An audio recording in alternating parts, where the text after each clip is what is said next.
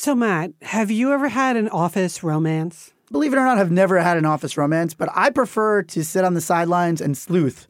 I mean, sometimes you're in a boring office, and the best part is figuring out who is Who's in a with relationship who. with who. You know, Totally with And you. they always think that they're being sly about it. And it's like, I just saw you guys touch each other's hands. You grazed that. Why would you graze somebody in a kitchen? No. no, no grazing, no grazing in the kitchen. But so I have a friend. This is an amazing story. I have a friend who worked in an investigative journalist newsroom for a TV show. And there were only seven people in this investigative newsroom. And four of them, there were two couples out of the seven, and they were keeping it a secret. Or they thought they, were. They were? thought they were keeping it a secret Yeah, from the no. other three people. And so my friend, she actually was very clever in how she managed to figure out that they were in a relationship. So the guy in the relationship, he actually got transferred to the LA office. And so the girl all of a sudden started taking these trips to San Fran to quote unquote visit her friend. Sure. She Yeah. had some ailing aunt or Right. Yeah. something. So yeah, on the- something you on the West something- Coast. yeah, all of a sudden. Right. And so they were talking about it in the newsroom, and you know somebody was like, "Oh no, they're definitely not. They're not together because they yell at each other." And my friend was like, "Exactly. That's how Exactly. you know." Yes. It's the passion. Red flag. It's, Yes. Yeah, it's- Yeah. exactly. So, so she did something really devious. She actually got her friends miles for American Airlines under the guise of she said, "Look, I'm a platinum member and I have this hookup with somebody who works at American, and I'm actually going to get you juiced up a few levels because you, you obviously you have all these new friends in SF." I can't believe a, She- a investigative journalist fell for that. book. Come on. Yeah, I know. Uh, so she gave her miles, and sure enough, she logged on, and then oh, All look at is this! revealed. All, all is revealed. All these trips were not to SF at all; they were to LA. So the next time they all went out to drinks, she pulled her aside, and she's like, "Just so you know, I know." And she's like, "I know what?" She's like, "I." I have to come clean about something. I, I logged into your American Airlines account and I know where all your trips are. And she was like, How could you do that? She's like, We're investigative journalists. How could you possibly think you were going to pull a fast one? It was this show?" irresistible. Yeah, it was irresistible. Most days, you've got a lot of places to go and a lot to get done before you can even think about falling into bed at night. Wouldn't it be nice if you could stay connected to the world while you were out there getting it all done? What if the experience of driving a luxury vehicle wasn't limited to just inside your car, but extended out into the world around you? Introducing the well connected 2019 Lincoln MKC with a suite of social tech, including Waze integration so seamless the map appears right on the screen. Amazon Alexa with access to all the skills and services you get on your Echo, and a 4G LTE Wi Fi hotspot that allows up to 10 devices to connect at once with Lincoln Connect. With your 2019 Lincoln MKC, you're transforming traffic jam streets into clear roads empowering your voice to instantly change your environment. Set temperature to 72 degrees. All to make life a little easier. And when you're finally done, Waze, take me home. Let's get started. You're getting a seamless experience right to the very end. Alexa, open my garage door. Available via iPhone with Sync 3 with software version 3.0. Commands may vary by phone and app link software. Don't drive while distracted. Use voice operated systems when possible. Don't use handheld devices while driving. iPhone is a trademark of Apple Inc., registered in the US and other countries. The 2019 Lincoln MKC. Learn more at lincoln.com slash Wondery. That's lincoln.com slash W O N D E R Y.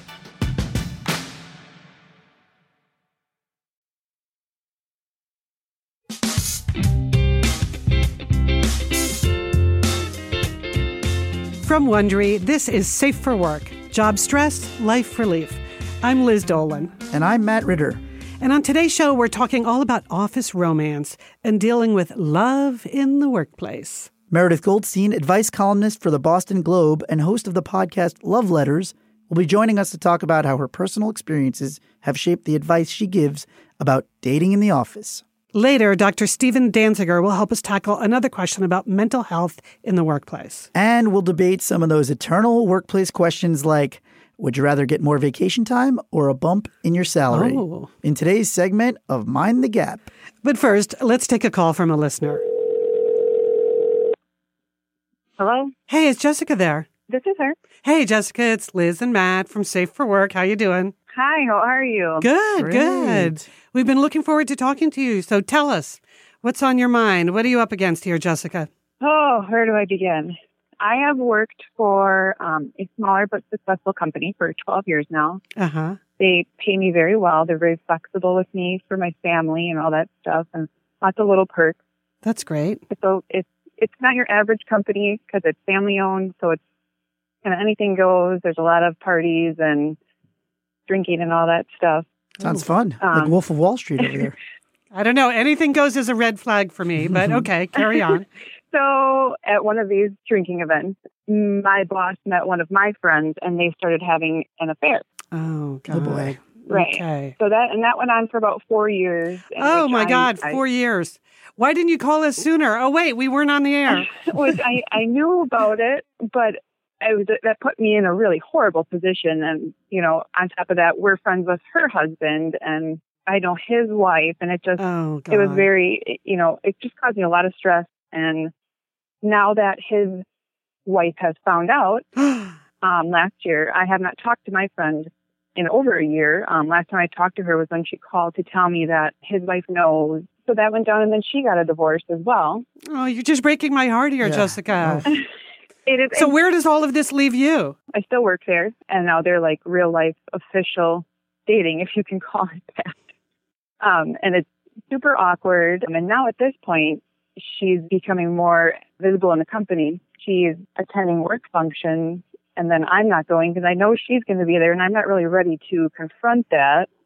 And you know, how long can you deal with that kind of stressor? And like I said, I, I'm still there because of the perks and the pay. Mhm, That's kind of how they mhm. get people to stay. Uh huh. I'm just going to jump forward. There are more questions we want to ask you, but when I hear someone say that they're in a work environment where there's drinking, partying, and anything goes, like that's like the the forward definition of a workplace you should get yourself out of. Yeah. And you know, it's like the movie of the year. Yeah, Get yeah, out. Get yeah, out. get- Get out. Get out. get out. I mean, it's a recipe for disaster, but you know, I have I have three small children, and mm.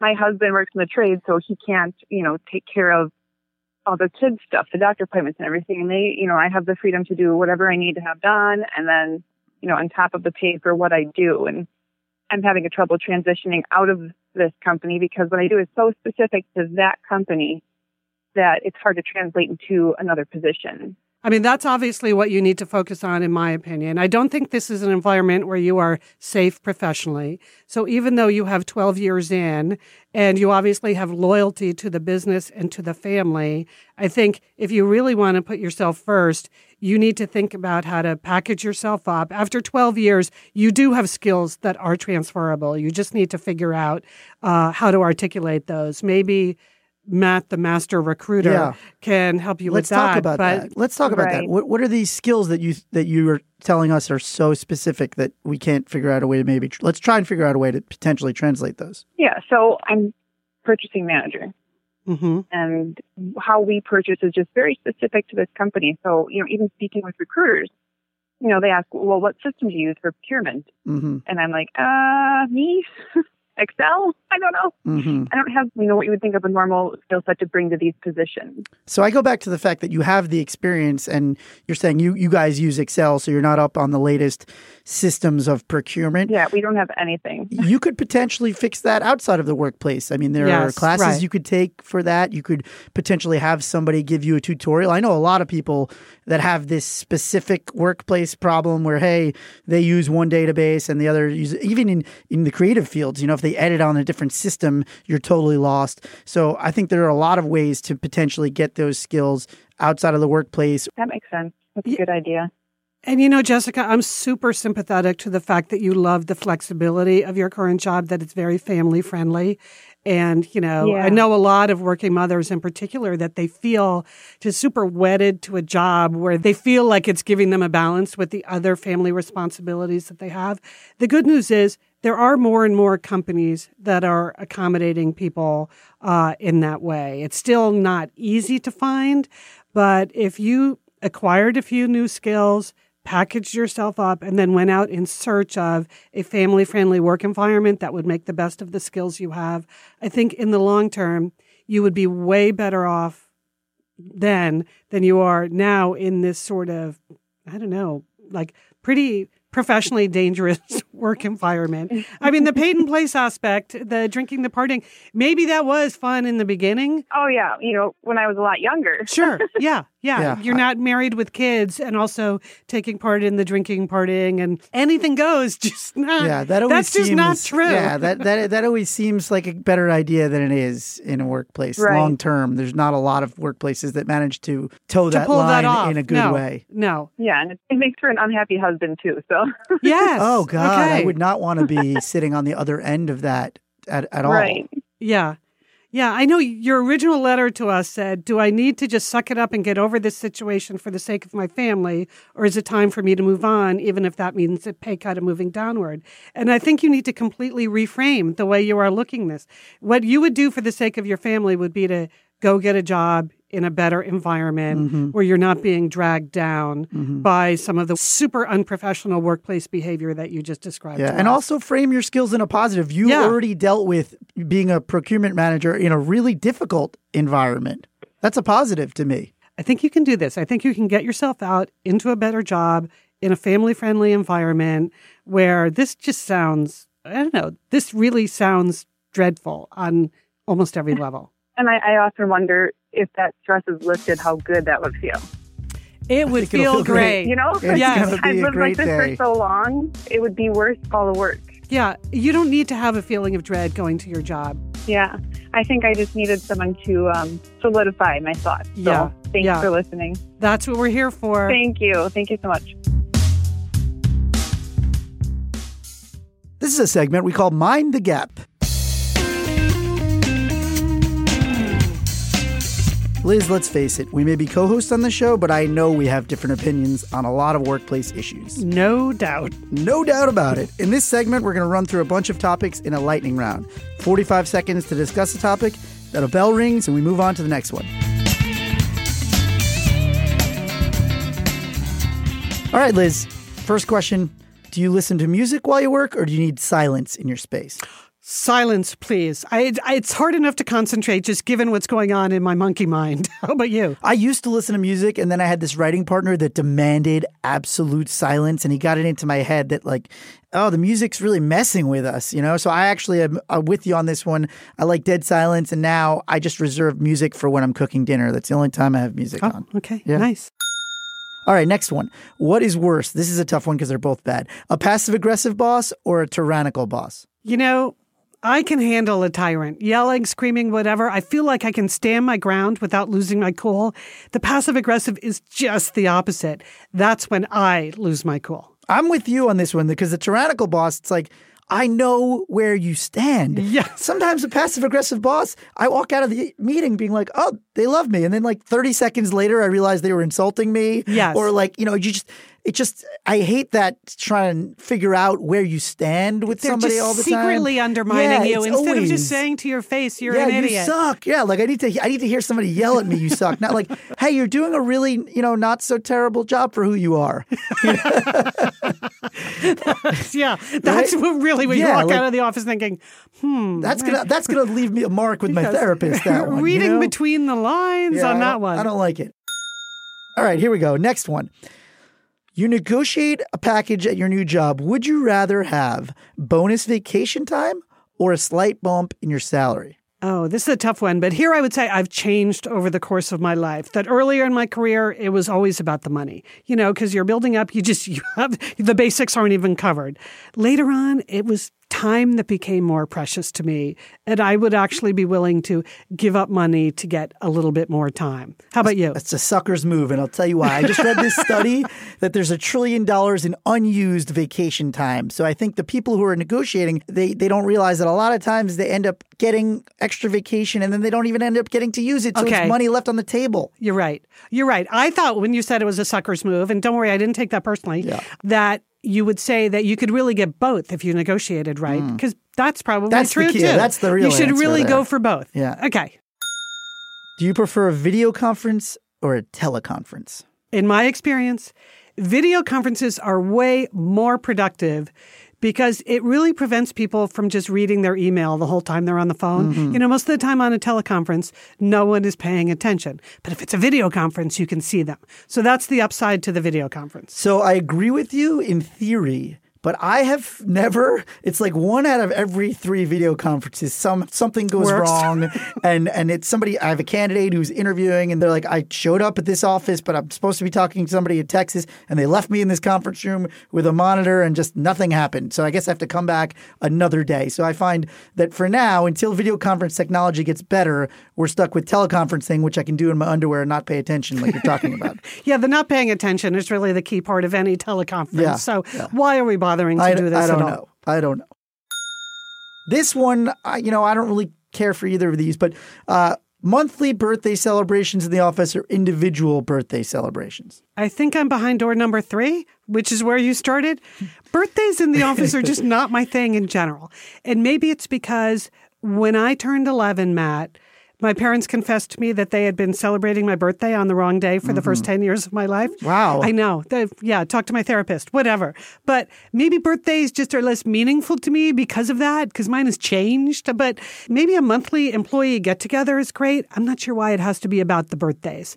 And I'm also not a fan of cake. So. Mm. Well, so they call me the cupcake kid, so I love uh, birthday Okay. celebrations because I have a sweet tooth. But I like the individual one because, much like what you're talking about, it dates back to my childhood. I'm July 28th birthday, summer child. Yeah. I never got to do the thing that all the other kids did, bring in the munchkins Yes. to school. So I never Because you were during summer vacation. Yeah, it was n- just never celebrated. Oh, you have a lot to I make up almost want to go back to my law firm so I could have the birthday celebration.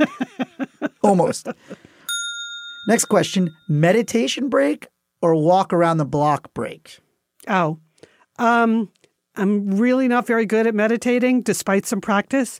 I think for me, the key is to get up and go outside. Even if it was to go outside to meditate, would probably be better. But you kind of look weird when you're just sitting outside with your eyes closed. So walk around the block. That's what I would do. I'm going to walk around the blocker. So I would say I agree, and and I what I also think looks weirder than meditating walking around the block is meditating in the office.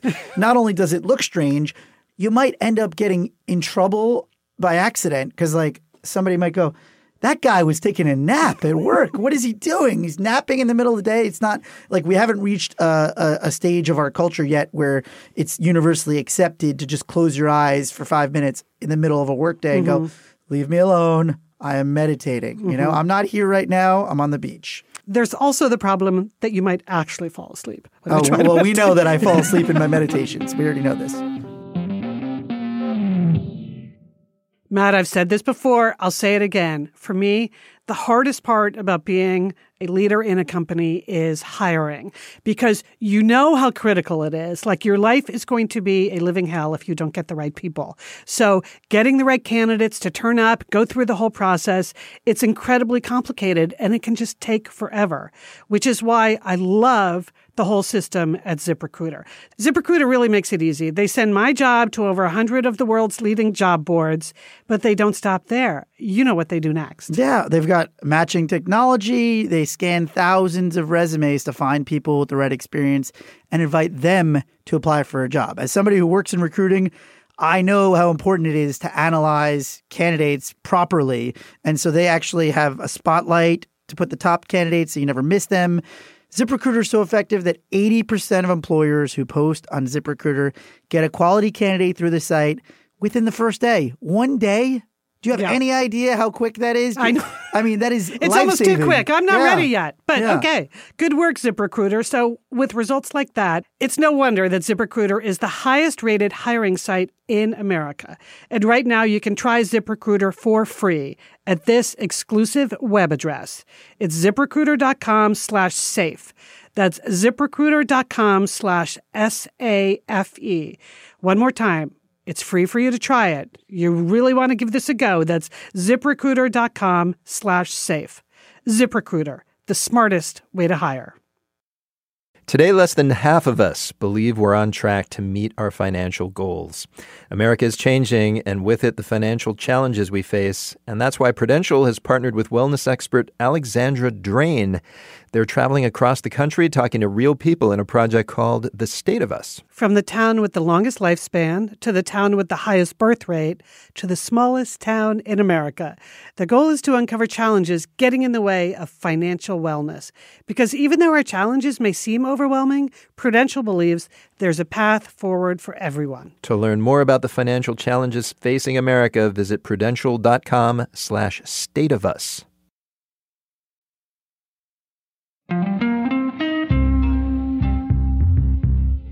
Okay, joining us now is Meredith Goldstein. She's an advice columnist for the Boston Globe and host of the podcast Love Letters. And she's here to talk about how to avoid the common pitfalls of office romances. So, Meredith, welcome to Safe for Work to talk about the stickiest of sticky subjects. Very sticky, very sticky. so I know, I know from reading your book, can't help myself, that you yourself had a relationship with a coworker. So how did that? Tell us a little bit about, what you learned from that. Well, boy, did I learn plenty. Um, it ended up with me getting dumped. um, of course, for all of the incredible reasons I loved being in the relationship, which, you know, included that it made work more fun. Yeah. I would get excited to see him. We would walk the hallways. We had all of these things in common um, it was really difficult when it ended because he was still going to the cafeteria where I got my English muffins, and that was not fun. And I was probably selfish at the time a little bit because he had every reason and right to break up with me in life, yeah. as human adults you know have that right and okay well that's very grown up of you yeah i mean now it is i'm sure at the time i wasn't so grown up but you know even after the breakup when i would see him in the hallway i, I would avoid him give him dirty looks and i'm sure it made his workplace you know, kind of difficult. So yeah. even looking back now, I mean, now he's a good friend and we laugh about it, but at the time it was really difficult and made me wonder whether people should be having these relationships at all. But I believe that they can and should when it's appropriate. Yeah, you know, I know I've thought about this a lot. I know plenty of couples who met at work and they're still together decades later. Yeah. And when it works out, it's great. And it's normal because we spend so much of our time at work but we kind of need to have our eyes open about the pitfalls because when it doesn't work out, it totally sucks. Yeah, I think it's also industry specific too. Like, you know, at the Boston Globe, some of the best marriages I know are Boston Globe marriages. And the people really get each other because they're journalists and they have the same schedule. Yeah. And sometimes it's not that big of a deal because you might be in an industry where you're not in an office every day or you change companies every few years. I think the tough thing about the globe, at least then, was that people stayed here for decades at a time, which meant that if you had an ex, you were looking at them. And I, I, know people who never see their exes who they work with. So I, I think it's also about the kind of work you do and you know how big your company might be. All of these factor into the decision.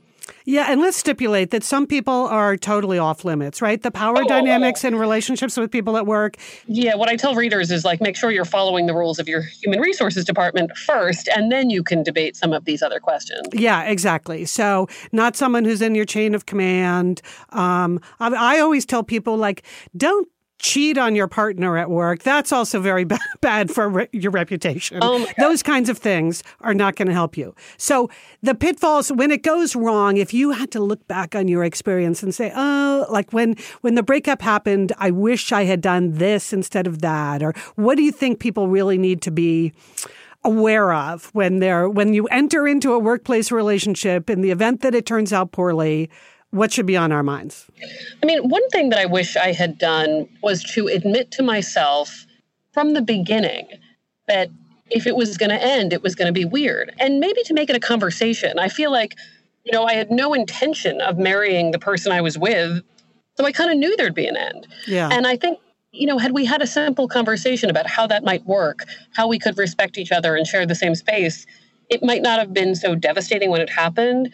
I also think that, you know, if I could do it over, I wouldn't have leaned on people in the office about the breakup, which I think I did. And at that point, it felt like a little bit like um, the halls at work were about sides at that point. And again, this is something we now can laugh about, but yeah, yeah. Uh, you really have to make sure that the other person is as comfortable as possible and that you're treating them well and with respect because it is, you know, it's your livelihood and it's, it's where you have to show up every day in many cases.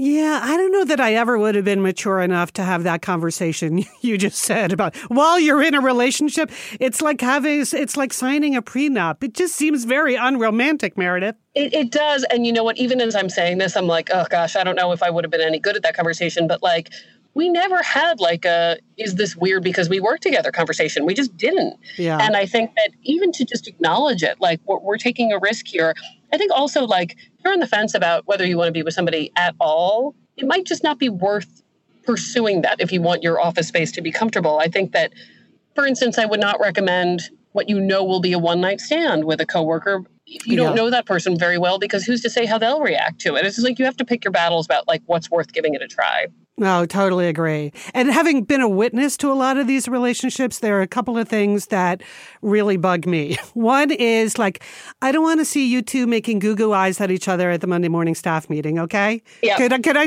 could I just ask that people not be overtly romantic in the office, even if you are dating each other? Is that fair, Meredith? I think that is very fair. I mean, PDA is one thing on the street. It's another thing when you can like get all these inside jokes like in a meeting. I think that's kind of weird. Um, and I just also feel like part of a comfortable office is people feeling like these personal relationships aren't affecting their work. So that's again an HR thing. Like you don't want to feel like somebody has benefits Yes. because you know because they're in a romantic relationship with someone. Likewise, you don't want to feel like somebody's being punished for no good reason because of a, a personal relationship. But I mean, even with all of this, it's a great way to meet somebody who gets who you are and what you do and what your priorities might be. So even though I was at one point in my life someone who sat by a vending machine in my office and wept, um, I still think I I'm still think sorry. yeah, well, you know what? Now again, I now laugh by vending machines, but um, you know, but I think it's still really worth it. Like I'm glad I tried it, and it was uh, Yeah. a lot of lessons there.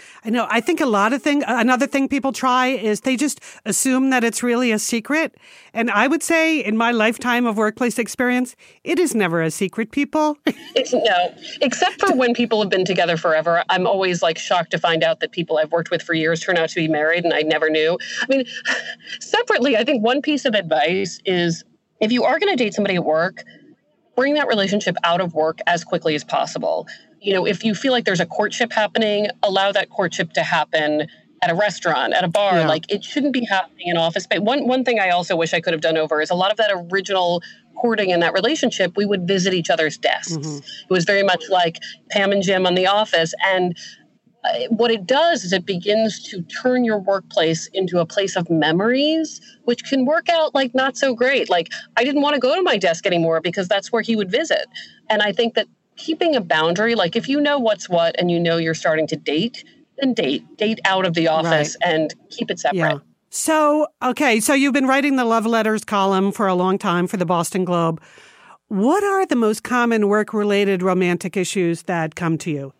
I think, especially in the new world we're living in, which is a great world, by the way, because I think people are finally starting to really consider how they treat coworkers um, in all ways.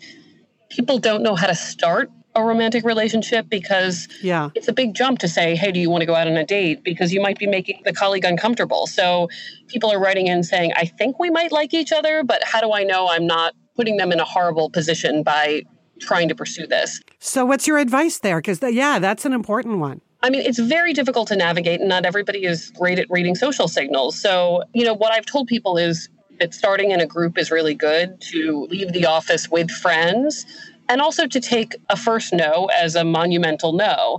You know, people, when they receive a, request like that, yes, it might make you feel strange, and you can say, you know, this is not something I'm interested in, and clarifying what your intentions are. So it is slippery and it can be very uncomfortable, but that's a common question I see now, which is, I, am I reading this right? And it's really hard for me to guide that person. Um, but again, starting in a group, that's even just a good way to, to Right. build a friendship with that. And and take the first no. I I say the same thing to people. Like, okay, if you're confused about what the new rules are, well, that's not a new rule. That's just let's just be explicit about that. You can ask someone for a date, and if they say no, just take that as their permanent answer. It's a no. And, you know, I think media does this to us, right? Like movies and stuff where, you know, women are asked seven times and by the seventh time they've fallen madly in love and that it's this, you know, chasing it. But that actually in a workplace, that's not how it works. It's not how it works in real life. Um, you know, uh, the other common problem I get is not even so much about romantic relationships. It's about this concept of work spouses. Yes, I was just about to ask about emotional affairs. Exactly. so- yes. It's funny. I thought I was writing a book about a breakup, and I wound up writing a lot of it about my best friend at work, who is a married man who's 12 years older than I am. And we spend uh, so much time with each other. I mean, we work so many hours a week. And I wanted to try to get to the bottom of like why that relationship is okay and why it works and why so many letters come in about this idea of work spouses and should people be jealous or threatened or feel cheated on because of their partner's close friendships with people at work. Yeah, because you can totally understand why people do feel threatened by that. Yeah, and and you know, I realized that my own friendship at work was, you know, really clouding my ability to see cause for that jealousy, you know, because I don't have an inappropriate relationship with Mark, my close friend. I would be like, oh, don't worry about it. It's no big deal. This other woman at work, not a big deal. But I don't know that, right? I do know that many affairs start at work. So I was trying to think of the difference and why my friendship with Mark works. And part of it is that we took it out of the office. It's like just what we were saying about the dating. So I realized he was super cool. He thought I was super cool. And almost immediately it transcended those office responsibilities. So I met his wife, I met his kids. Like it just became very comfortable because everybody's intentions were on the table. Like I just liked hanging out with him. And I think that when we bottle things up in the office, and have a different relationship inside of the office than we would outside of the office, it can get a little weird. And and I don't like the term. I really think people shouldn't use it because it, if you don't use it, it forces you to define what it is. Well, if they're not your work spouse, yeah. are they a close friend? Mm-hmm. Are they a subordinate? Are they, you know, I also really don't like it when I hear people refer to um, the assistants or administrators of people as work spouses. Totally agree because it that. suggests yeah. what, what does that mean about spousal relationships? So I, I, I think it's a strange thing that people fell to that term. So how do you know? Because as you say, a lot of affairs do start at work, and so this person who is your partner at work, and it's so exciting, and you get a lot of things done. How do you know when that is going over the line and you are kind of emotionally cheating with someone at work? I mean, a big question is is this person an escape from your reality mm-hmm. at home or are they part of your reality? You know, if you are using somebody at work to bring you out of your real life community, that's no yeah, good. Yeah. Uh, they have to be a part of your life in real life, just like anybody else. And so it's probably a red flag if there's any part of this that you're keeping a secret from your own partner, right? Yeah. And there's a difference between, by the way, having a private personal friendship where you're closer to the person than your spouse is. Like, that's fine. There are always going to be inside jokes you have with somebody that your spouse might not know every little part of.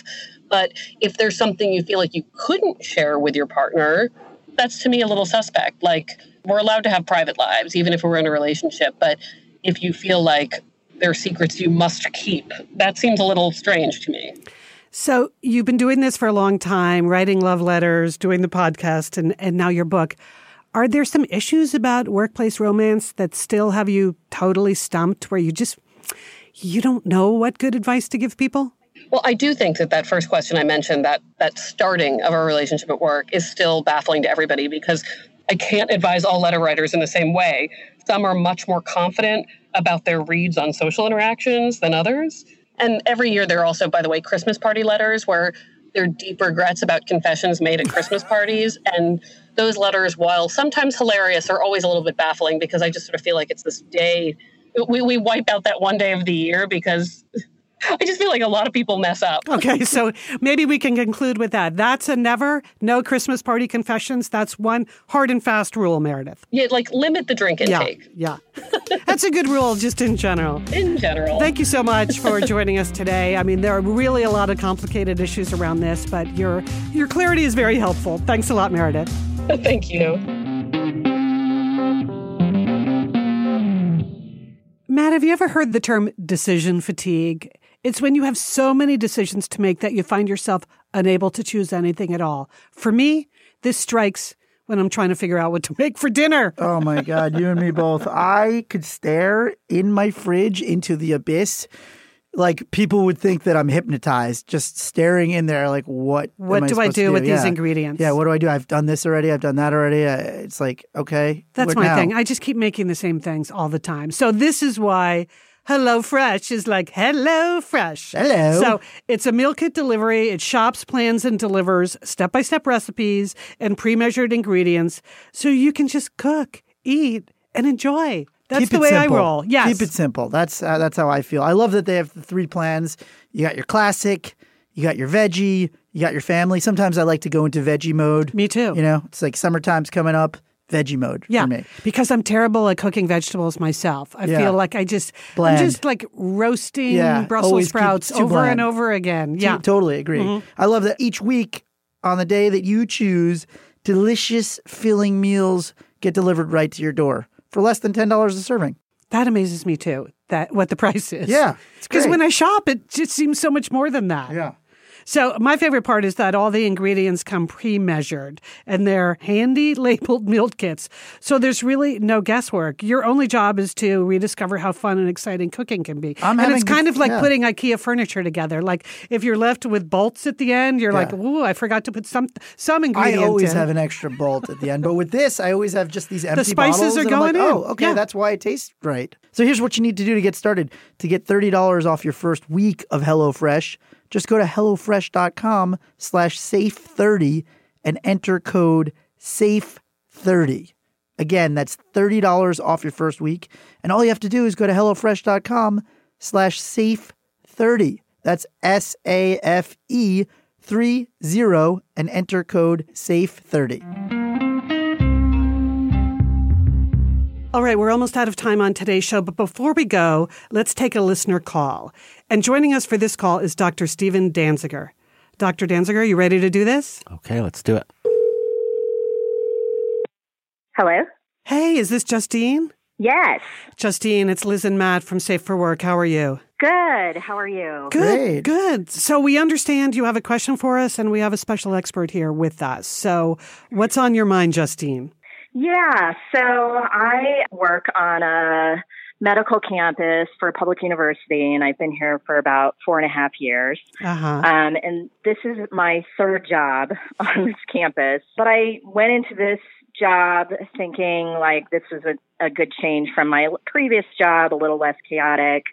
Um, and it became pretty clear in the first couple of months that my boss's boss, who is the administrator for the entire department, seems to be suffering from some kind of mental illness. I, Oh, I mean, I don't know if it's mental illness, but she's she exhibits very bizarre behavior.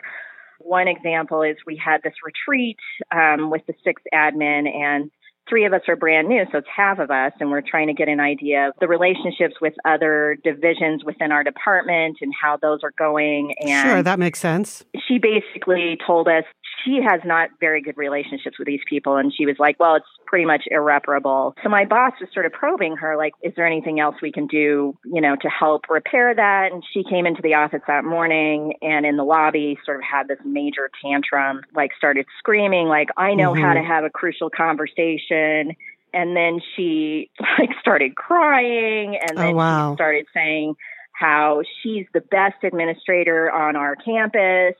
And she repeats that quite frequently. Like in many different meetings, she has said it over and over. She's the best administrator on this campus. So, in your mind, Justine, is that what tips it over from just being a tyrannical or irrational boss to something that you suspect is more of an illness? Yeah, I mean, it's that. It's, um, she also has had a rash of health issues, which has caused her to lose weight. She comes in almost every day to show us how much weight she's lost. Like she'll lift up her jacket to show us her waistline. Look at how much weight I've lost. Okay, that's that's weird. And at some point, she was talking about her chest, and then she like pulled down her blouse What? and showed my my boss her chest, and then said, "Well, you're gay," like as if that excuses the behavior. Like Yeah, I don't know, right. it's just very bizarre. Okay, So, that's not good. Yeah. So, how is this affecting you? What's the impact on you, Justine? so for me, I feel like I have a buffer because my boss takes the brunt of the abuse, but it makes it really uncomfortable. I feel like she's saying she's going to retire in three years. I don't think I can stick it out for three years. yeah, Like, don't. just- okay. Three years is Three an years. eternity. yeah. Yeah, the colleague who started three weeks before me, she's already gone. She found a job on another campus and she quit specifically because of this woman. Like she made her life just miserable. It's not stable. Yeah. What do you think, Dr. Dansiger, when she describes her boss's behavior? So I, I can't diagnose someone I haven't met, but I can talk to you in general terms about you know kind of what I'm hearing. And you have uh, people who uh, have these kinds of problems because of some organic problem. You have some people who've had past trauma or current trauma, or um, it's just situational, right? And and it sounds like you've actually witnessed this not happen so much over time. Um, there's been it's been exacerbated by the health problems I'm hearing. Yes, yes. I definitely think the health, I mean, we actually talked about how the health issues seem to have exacerbated this bizarre behavior. So the health issues could be affecting her organically, like as in, you know, uh, brain changes due to changes in, especially when there's a lot of weight loss. You know, sometimes weight loss indicates some pretty serious uh, difficulty, and also if it's on purpose weight loss. Uh-huh. Sometimes people lose too much weight, and that actually has a, a, an effect on people's thought processes. But it sounds too like she's front loaded with. Um, you know, difficulties to begin with. Um, Front that- loaded. That's an yeah. interesting term. Yes, and and be, beyond sort of because at first when I was listening to the beginning of the story, I'm like, well, a little leadership coaching would Yeah, go a long exactly. way here. Yeah. Well, that's Right, sort of my question is what is over the line? Not that it really matters to Justine, because I think, I mean, I know it does matter to you, but but professionally, it kind of feels like you probably have to get out of there no matter what. But just to deal with the the sort of what's going on with this boss, how do you know that it's sort of over the line into something that is diagnostic? Yeah, it's sometimes hard to tell where over the line is just looking at someone in an objective fashion. But uh, what Liz asked you earlier, Justine, about like how is it affecting you, and then being able to through your own sort of experience of the behavior know for yourself what's over the line, and what's not over the line. Sure. so abusing people essentially on a in a retreat setting like if you're if you're on the retreat setting where people are supposed to be able to be vulnerable and start to you know talk about To bond, things, to right? the bonding right? sessions. the trust issue where you fall and she Yeah. doesn't right, catch right, you right. Yeah. And I think that was like our first sort of sign that something was way off course because she just, you know, I mean, we're trying to find ways to work with people, and she's like, well, you just, it's hopeless. Like, you know, it's that kind of attitude. Yeah, part of this just feels to me though. I mean, whatever a doctor might say to her, for me, just as a professional, she's a terrible boss. Just like somebody. Yeah, oh. So, eh, like, she may be over the line or not, but clearly not someone who is a good leader who is going to be developing you or helping you grow in your job.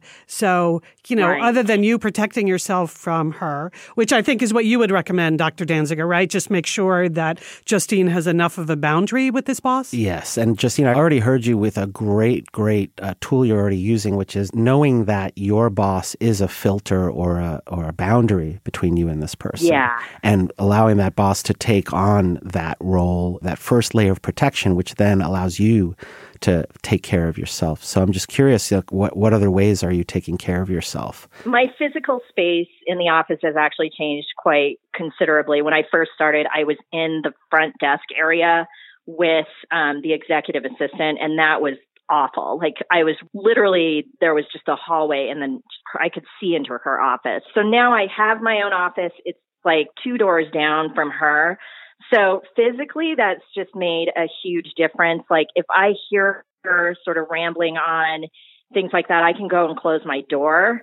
Um, my best coping mechanisms is just not to buy into it. You're on a really good track, Justine, because everything that you're doing is about setting boundaries. And in the end, that is the best tool that anyone ever has when dealing with people who are erratic or in an addiction or exhibiting just behavior that is not appropriate. Sure. So everything you're talking about, you're talking about physical boundaries, you're talking about, you know, not enabling those uh, aspects of her that want to be fed all the time, and you're seeing the positive result of she's leaving you be. Yeah. Yeah. So now let's talk about your professional development, Justine, because Matt, I'm looking at your face and your your face says Justine needs to start looking for a new job. Oh my god! I mean, Yeah. this this call uh, had all of the elements of. Yeah, I don't know if it's mental health or erratic or toxic or just. It almost of- doesn't matter Yeah, to it you, doesn't right? matter. It doesn't matter. It's just you know when you said I don't know if I could stick around for three years. It's like I don't know that you should stick around for three months. And Yeah. I understand uh, during your uh, the the letter you sent us, you, you were concerned about having the requisite amount of HR years that you're seeing on on job listings. Was that your big concern there? Yeah, so I think it would be easy for me to find something else on the campus, but I, I don't really want to stay on this campus anymore. it just seems I don't like blame it's you. too dysfunctional. But I have moved up very quickly on the campus. So my salary has gone up about 30% from when I started. So to do something laterally in a totally different organization, you know, everything I'm seeing is three to five years. So three years, I'm close. I mean, I'm about a year out for three years of experience, but five years, like that's another two years to put in. Yeah. Well, let me just say, when you see those, I, you know, I find that a lot. I'm, I'm a recruiter, and I see people look at those job descriptions and they see the years, and they're just scared off, and they, they take them too literally. Yeah, they take them too literally, and they Sure. and they pull themselves out of the running. It really isn't, especially when it's a range. I think that means that they're not totally sure what they're looking for. Sometimes it's not so much about I have X years. It's about do you check the boxes on the skill sets? Do you have the comfort level in HR? Sure. The ability to do these tasks in a way that's by rote for you now. Right, So I think right. it's more about that. If you feel you've moved up quickly and you're a fast learner, I think there's plenty of ways to exhibit that on a resume and also in a job interview.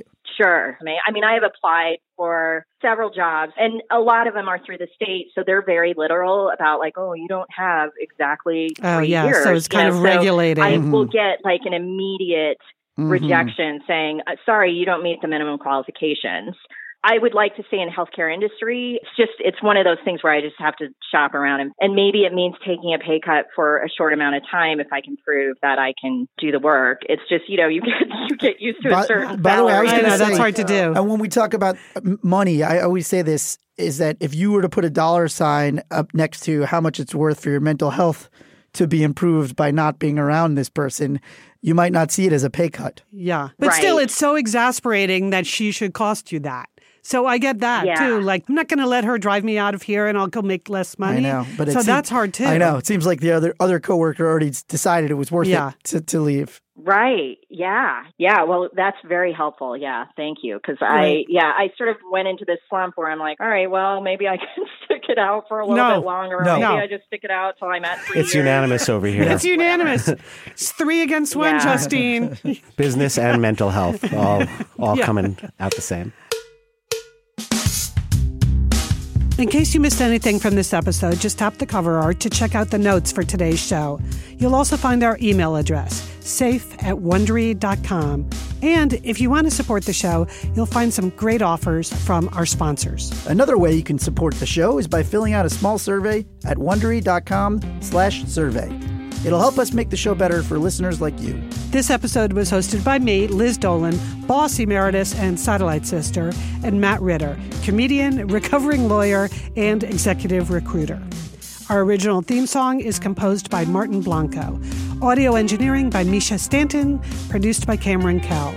Executive produced by Eileen King and Marshall Lewy. Created and executive produced by Hernan Lopez for Wondery. Remember, workplaces can feel crazy. But you don't have to.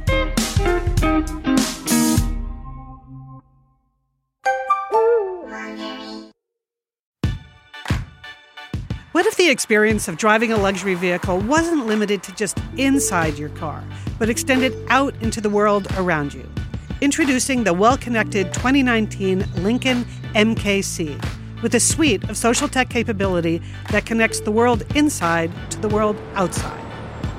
With Amazon Alexa enabled with Sync 3 App Link, you have access to all the skills and services you get on your Echo. Alexa's activated by the sound of your voice.